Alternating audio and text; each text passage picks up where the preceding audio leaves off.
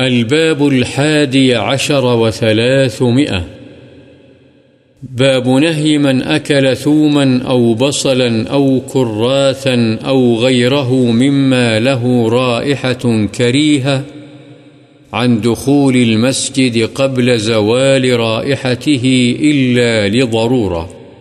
لہسن، پیاز، گندنا یا کوئی اور بدبودار چیز کھا کر بدبو زائل کیے بغیر مسجد میں داخل ہونے کی ممانعت اور بوقت ضرورت اس کا جواز۔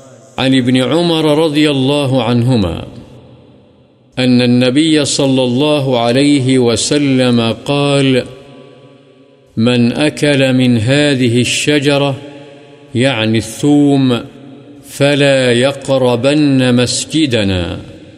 متفق عليه. وفي رواية وفي رواية لمسلم مساجدنا. حضرت ابن عمر رضی اللہ عنہما سے روایت ہے، نبی کریم صلی اللہ علیہ وسلم نے فرمایا، جو شخص اس پودے یعنی لہسن سے کچھ کھائے، تو وہ ہماری مسجد کے قریب نہ آئے۔ بخاری و مسلم اور مسلم کی روایت کے الفاظ ہیں، ہماری مسجدوں کے قریب نہ آئے۔ وعن أنس رضي الله عنه قال قال النبي صلى الله عليه وسلم، من أكل من هذه الشجرة فلا يقربن ولا يصلين معنا. متفق عليه حضرت انس رضی اللہ عنہ سے روایت ہے، نبی کریم صلی اللہ علیہ وسلم نے فرمایا، جو شخص اس پودے سے کھائے تو وہ ہمارے قریب نہ آئے اور نہ ہمارے ساتھ نماز پڑھے۔ بخاری و مسلم۔ وعن جابر رضي الله عنه قال قال رسول الله صلى الله عليه وسلم وعن جابر رضي الله عنه قال قال النبي صلى الله عليه وسلم، من أكل ثوما أو بصلا فليعتزلنا، أو فليعتزل مسجدنا. متفق عليه. وفي رواية لمسلم من أكل البصل والثوم والكراث فلا يقربن مسجدنا، فإن الملائكة تتأذى مما يتأذى منه بنو آدم.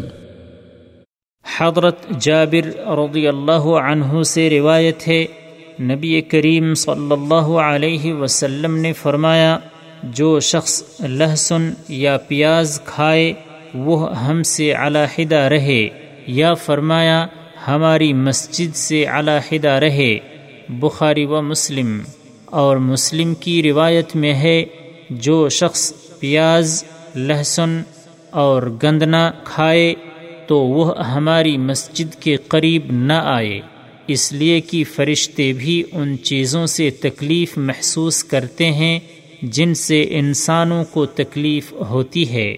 وعن عمر بن الخطاب رضي الله عنه أنه خطب يوم الجمعة فقال في خطبته، ثم إنكم أيها الناس تأكلون شجرتين ما أراهما إلا خبيثتين، البصل والثوم. لقد رأيت رسول الله صلى الله عليه وسلم إذا وجد ريحهما من الرجل في المسجد، أمر به فأخرج إلى البقيع، فمن أكلها فليمتها طبخا، رواه مسلم. حضرت عمر بن خطاب رضی اللہ عنہ سے روایت ہے کہ انہوں نے جمعے کے دن خطبہ دیا تو اپنے خطبے میں فرمایا، پھر تم اے لوگو دو ایسے پودے یعنی سبزیاں کھاتے ہو جن کو کچا کھانا میں ناجائز خیال کرتا ہوں، پیاز اور لہسن۔